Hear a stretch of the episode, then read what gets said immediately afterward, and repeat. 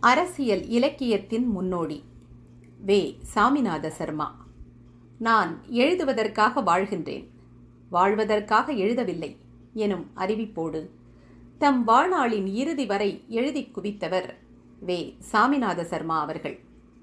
திருவண்ணாமலை மாவட்டம் செய்யாறு வட்டத்தில் உள்ள வெங்களத்தூர் எனும் சிற்றூரில் ஆயிரத்து எண்ணூற்று தொன்னூற்று ஐந்தாம் ஆண்டு செப்டம்பர் பதினேழாம் நாள் முத்துசாமி ஐயர் பார்வதி அம்மாள் இணையருக்கு மகனாக பிறந்தவர் இவர். செங்கல்பட்டு நேட்டி உயர்நிலைப் பள்ளியில் இறுதி வகுப்பு வரை கல்வி பயின்றார் சாமிநாத சர்மா. அத்தோடு அவரின் கல்வி நின்றது. உண்மையில் பள்ளிக்கூடத்தை விட்ட பின்புதான் என் கல்வி ஆரம்பமாயிற்று என்று அது பற்றி கூறியிருக்கிறார் அவர். இதே கருத்தையே வேறு விதமாக the only time my education was interrupted was when I was in school என்கிறார் மேனாட்டு சிந்தனையாளரும் சிறந்த நாடக ஆசிரியருமான ஜார்ஜ் பெர்னாட் ஷா. தமிழ் மட்டுமல்லாது ஆங்கிலம் சமஸ்கிருதம் ஹிந்தி கன்னடம் தெலுங்கு என பன்மொழிகளிலும் வல்லவராய் விளங்கினார் சாமிநாத சர்மா. தட்டச்சு சுருக்கெழுத்து போன்றவற்றிலும் தேர்ச்சி பெற்றிருந்தமையால் சுருக்கெழுத்து பள்ளியில் ஆசிரியராய் சில காலம் பணியாற்றினார். ஆயுள் காப்பீட்டுக் கழகம் கூட்டுறவுத்துறை போன்றவற்றிலும் எழுத்தராய் பணிபுரிந்திருக்கின்றார். பணிகள் பல செய்தாலும் சாமிநாத சர்மாவின் தணியாத ஆர்வம் என்னவோ எழுத்தின் மீதே இருந்திருக்கின்றது. தம்முடைய பதினேழாவது அகவையில் அவர் எழுதிய கட்டுரை உயர்தர இலக்கிய இதழான இந்து நேசனில் வெளிவந்தது. அதனைத் தொடர்ந்து அவரது இரண்டாவது கட்டுரை பிழைக்கும் வழி என்ற பத்திரிகையில் வெளிவந்தது. சாமிநாத சர்மாவின் எழுத்துலக வாழ்வில் ஆயிரத்து தொள்ளாயிரத்து பத்தொன்பதில் ஒரு திருப்பம் ஏற்பட்டது. தேசபக்தன் எனும் அக்காலத்தின் தலைசிறந்த நாளிதழில் அவ்வாண்டு அவர் துணை ஆசிரியராக பொறுப்பேற்றார். அப்போது அதன் ஆசிரியராக விளங்கியவர் தமிழ்த்தென்றல் திருவிக்கா அவர்கள். அதன் பிறகு தேசபக்தனின் ஆசிரியராக வாவேசு ஐயர் பொறுப்பு வகித்தார். அவருடனும் துணை ஆசிரியராக பணியாற்றக்கூடிய வாய்ப்பு சாமிநாத சர்மாவுக்கு கிடைத்தது. ஆயிரத்து தொள்ளாயிரத்து இருபதுகளில் திருவிகா நவசக்தி என்ற வார இதழை தொடங்கினார். அதில் இணைந்து மீண்டும் திருவிகாவோடு பணியாற்றினார் சாமிநாத சர்மா. இவ்வாறு சிறந்த ஆளுமைகளோடு இதழ்களில் இணைந்து பணியாற்றியமை சர்மாவின் சிந்தனை வளர்ச்சிக்கும் தமிழ் நடையின் செழுமைக்கும் பெருந்துணை புரிந்தன. ஆயிரத்து தொள்ளாயிரத்து முப்பத்தி இரண்டாம் ஆண்டு தம் மனைவியுடன் இப்போது மியன்மார் என்று அழைக்கப்படும் அன்றைய பர்மாவுக்கு சென்று அங்கே பத்தாண்டு காலம் வாழ்ந்தார் சாமிநாத சர்மா. சுதேசி பொருட்கள் கதர் துணிகள் தரமான இலக்கிய நூல்கள் போன்றவற்றை பாரத் பண்டார் என்ற பெயரில் அமைந்த தம் கடையில் அவர் விற்பனை செய்தார். பர்மாவின் தலைநகரான ரங்கூனில் ஜோதி எனும் மாத இதழை பதினான்கு ஆண்டுகள் ஆசிரியராய் பொறுப்பு வகித்து நடத்தினார். தமிழரின் சிந்தனைகளை தூண்டுகின்ற வகையில் பல தலையங்கங்களை அவ்விதழில் எழுதினார். அவற்றில் காந்தியடிகளை பற்றி அவர் எழுதியவை தனியே தொகுக்க பெற்று காந்தி யார் என்ற தலைப்பில் ஒரு நூலாக வெளிவந்திருப்பது குறிப்பிடத்தக்கது. அதில் மகாத்மா காந்தியை நாம் ஏன் மகான் என்கிறோம் என்பதற்கு சாமிநாத சர்மா தருகின்ற விளக்கம் நம்மை கவர்கின்றது. அவ்விளக்கம் இதுதான். ஆயிரம் பேரில் ஒருவரால் தான் நன்றாக பேச முடியும். நன்றாக பேச முடிந்த ஆயிரம் பேரில் ஒருவர்தான் தெளிவாக சிந்திக்க முடியும். தெளிவாக சிந்திக்கின்ற ஆயிரம் பேரில் ஒருவர்தான் வாழ்க்கையில் தங்கள் இலக்கு என்ன என்பதை தெரிந்து கொள்ள முடியும். இலக்கை அறிந்து கொண்ட ஆயிரம் பேரில் ஒருவர்தான் அதனை நோக்கி பயணப்பட முடியும். அப்படி பயணிப்போரில் எத்தனையோ பேர் வழியில் களைப்பினால் பின்தங்கிவிடலாம் வேறு சிலர் வேறு ஆசைகளினால் தூண்டப்பட்டு வேறு பாதைகளுக்கு சென்று விடலாம். இன்னும் சிலரோ இலக்கு நோக்கிய தம் பயணத்தின் பிரகாசத்தினால் கண்கூசி குருடர்களாகி தொடர்ந்து செல்ல முடியாமல் தங்கிவிடலாம். இங்கனம் இலக்கு நோக்கிய பாதை பெரும் கடினமான பாதையாயிருந்த போதிலும் எவர் ஒருவர் துணிச்சலோடு அந்த பாதையில் அடியெடுத்து வைக்கின்றாரோ அடியெடுத்து வைக்கக்கூடிய ஆற்றலும் துணிச்சலும் பெற்றிருக்கின்றாரோ அவரையே மகான் என்று அழைக்கின்றது உலகம். இந்த இலக்கணங்களுக்கு பொருந்துகின்றவராய் இருக்கின்றபடியால் காந்தியடிகளை மகான் என்கிறது உலகம் என்கிறார் சர்மா. இரண்டாம் உலகப் போரின் விளைவுகளில் ஒன்றாய் பர்மாவை பிரிட்டிஷாரிடமிருந்து கைப்பற்ற ஜப்பான் போர் தொடுத்தது. அதனால் பர்மா வாழ் இந்தியர் பலர் தாயகம் திரும்ப வேண்டியதாயிற்று. சாமிநாத சர்மாவும் ஆயிரத்து தொள்ளாயிரத்து நாற்பத்தி இரண்டு பிப்ரவரியில் ரங்கூனில் இருந்து தம் மனைவியோடு புறப்பட்டு இரண்டு மாத கால நடைப்பயணமாக கொல்கத்தா வந்தடைந்தார். பின்பு அங்கிருந்து சென்னை வந்து சேர்ந்தார். தமது பயண அனுபவங்களை விவரிக்கும் பர்மா வழி நடைப்பயணம் எனும் பயண இலக்கிய நூலையும் அதன் பின்னர் அவர் எழுதி வெளியிட்டார். ரங்கூனிலிருந்து கிளம்பி கொல்கத்தா வந்தடைவது வரை ஒரு கட்டம்.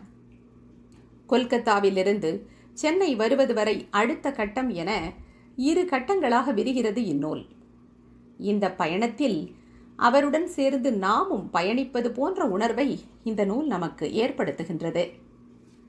நாகாலாந்து மக்களின் அறியாமையை கிறிஸ்தவ மிஷனரிகள் எவ்வாறு தங்களுக்கு சாதகமாக பயன்படுத்தி அவர்களை மதமாற்றம் செய்தார்கள் என்பதை பற்றிய குறிப்புகள் இந்நூலில் முக்கியமானவை. மணிப்பூர் மக்களின் மனிதாபிமானம் வடகிழக்கு மாநிலங்களின் இயற்கை அழகு அங்கே கொட்டி கிடக்கும் வளங்கள் ஏதிலிகளாய் திரும்புகிறவர்களிடம் பிரிவினையை தூண்டிய பிரிட்டிஷ் அரசாங்கத்தின் செயற்பாடுகள் என்று நாம் அறியாத பல தகவல்கள் இந்நூலில் நிறைந்திருக்கின்றன. சென்னை வந்த பிறகு சக்தி குமரிமலர் பாரதி முதலிய இதழ்களில் பணிபுரிந்தார் சர்மா. பஞ்சாப் மாநிலத்தில் நிகழ்ந்த ஜாலியன் வாலாபாக் படுகொலையை மையமாக வைத்து ஏப்ரல் ஆயிரத்து தொள்ளாயிரத்து பத்தொன்பது அல்லது பஞ்சாப் படுகொலை எனும் நூலை எழுதினார். சாமிநாத சர்மா எழுதிய முசோலினி அபிசீனிய சக்கரவர்த்தி எனும் இரு நூல்களையும் படித்த தமிழ் தாத்தா ஊவேசா இவ்விரு நூல்களும் இக்காலத்தில் நமது நாட்டுக்கு நல் விருந்தாக இருக்கும் என்பது எனது கருத்து. தேசத்தின் அமைப்புகளையும் இயல்புகளையும் தெளிவாகவும் உண்மையாகவும் தெரிந்து கொள்ளவும் உள்ளதை உள்ளவாறு அறிந்து கொள்ளவும் இந்நூல்கள் தக்க கருவிகளாகும் என்று குறிப்பிட்டிருக்கிறார். வடகிழக்கு ஆப்பிரிக்க நாடான எத்தியோப்பியாவின் பழைய பெயர்தான் அபிசீனியா என்பது. எத்தியோப்பியா என்ற சொல்லுக்கு வெயிலினால் கருத்து போன முகமுடையவர்கள் வசிக்கும் நாடு என்பது பொருளாம். ஜெர்மானிய சர்வாதிகாரியாக அறியப்படுகின்ற அடால்ஃப் ஹிட்லர் குறித்து ஆயிரத்து தொள்ளாயிரத்து முப்பத்து ஆறாம் ஆண்டு ஹிட்லர் என்ற பெயரில் நூலொன்றை எழுதி வெளியிட்டார் சாமிநாத சர்மா. ஹிட்லர் குறித்து தமிழில் வெளிவந்த முதல் நூல் அதுவாகும். அந்நூலிலிருந்து சில சுவையான செய்திகள். அடால்ஃப் ஹிட்லர் ஜெர்மனியின் தொழிலாளர் கட்சியில் ஓர் உறுப்பினராக சேர்ந்த பின்னர் அதன் வளர்ச்சிக்காக மிக கடுமையாக உழைத்தான். கட்சியின் பரப்புரையாளனாக நியமிக்கப்பட்ட அவன் கட்சியின் கொள்கைகளை மக்களிடம் தன் நாவன்மையால் மிகச் சிறப்பாக கொண்டு சேர்த்தான். தொழிலாளர் கட்சியின் வளர்ச்சிக்கு ஹிட்லர் ஆற்றிய பங்கு மகத்தானது. அக்கட்சியில் தியாக உள்ளம் படைத்த தொண்டர் படையை அமைத்த அவன் கட்சிக்கு என்று தனித்த அடையாளம் வேண்டும் என்ற நோக்கில் நண்பர்களோடு ஆலோசித்து கொடி ஒன்றை உருவாக்கினான். சிவப்பு அடித்தளத்தில் வெண்மையான வட்டம். வட்டத்தின் நடுவே கருப்பு நிறத்தில் ஸ்வஸ்திகை சின்னம் என்பதே அந்த அடையாளக் கொடி. இதில் சிவப்பு நிறம் சமூகவாதத்தையும் வெண்மை நிறம் தேசியவாதத்தையும் ஸ்வஸ்திகை சின்னம் ஆரியரின் உயர்வுக்காக பாடுபடும் நோக்கத்தையும் தெளிவுபடுத்துவன என்று ஹிட்லரே இக்கொடியின் தத்துவத்தை ஒரு கூட்டத்தில் விளக்கி கூறியிருக்கிறான் என்கிறார் சாமிநாத சர்மா. உலக அரசியலில் நுழைந்த நாசிசம் பாசிசம் சர்வாதிகாரம் மக்களாட்சி முதலிய தத்துவங்களை மக்கள் எளிதில் புரிந்து கொள்ளும் வண்ணம் சாமிநாத சர்மா எழுதிய நூல் ஸ்பெயின் குழப்பம் என்பது. இத்தாலிய விடுதலை வேள்விக்கு பாடுபட்டவரும் புதிய ஐரோப்பாவை நிர்மாணித்தவர்களில் ஒருவர் என்று கருதப்படுபவருமான ஜோசப் மாஜினியின் வரலாற்றையும் அவருடைய மனிதனின் கடமைகள் on the duties of man என்ற புகழ் வாய்ந்த நூலையும் தமிழில் எழுதி வெளியிட்டார் சர்மா. அவர் வெளியிட்ட பிளேட்டோவின் அரசியல் என்ற நூல் கிரேக்கத்தின் அரசியலையும் அறிவியலையும் பிளேட்டோவின் சித்தாந்தங்களையும் தமிழ் மக்களுக்கு தெளிவுற அறியத் தந்தது. சட்டங்கள் எனும் தம்முடைய நூலில் பிளேட்டோ கல்வி குறித்து கூறியிருக்கும் கருத்துக்கள் நம் கவனத்துக்கு உரியன.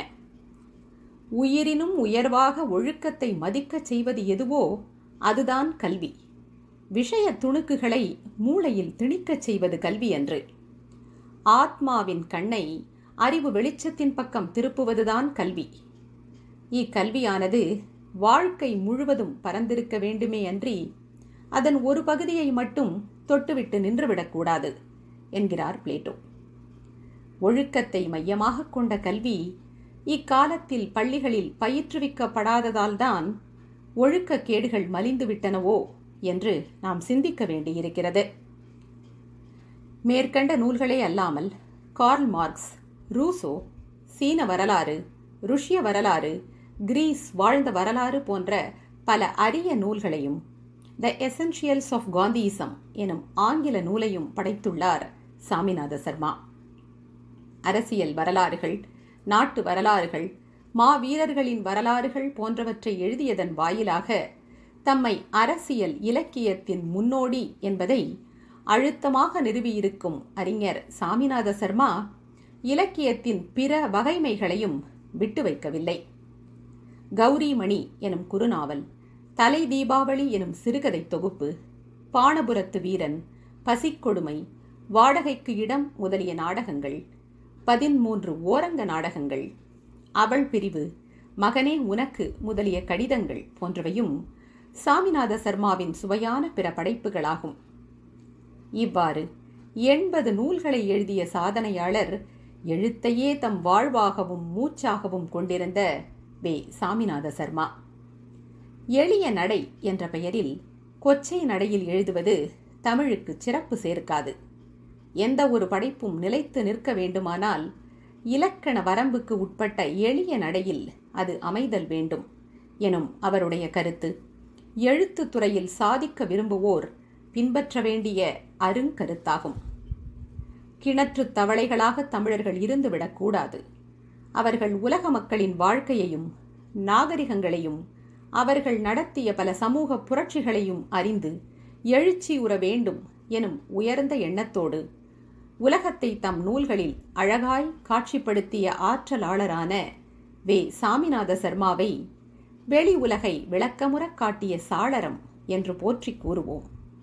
அவர் நூல்களைக் கற்று நாமும் உலகமறிந்தவர்களாய் மாறுவோம்.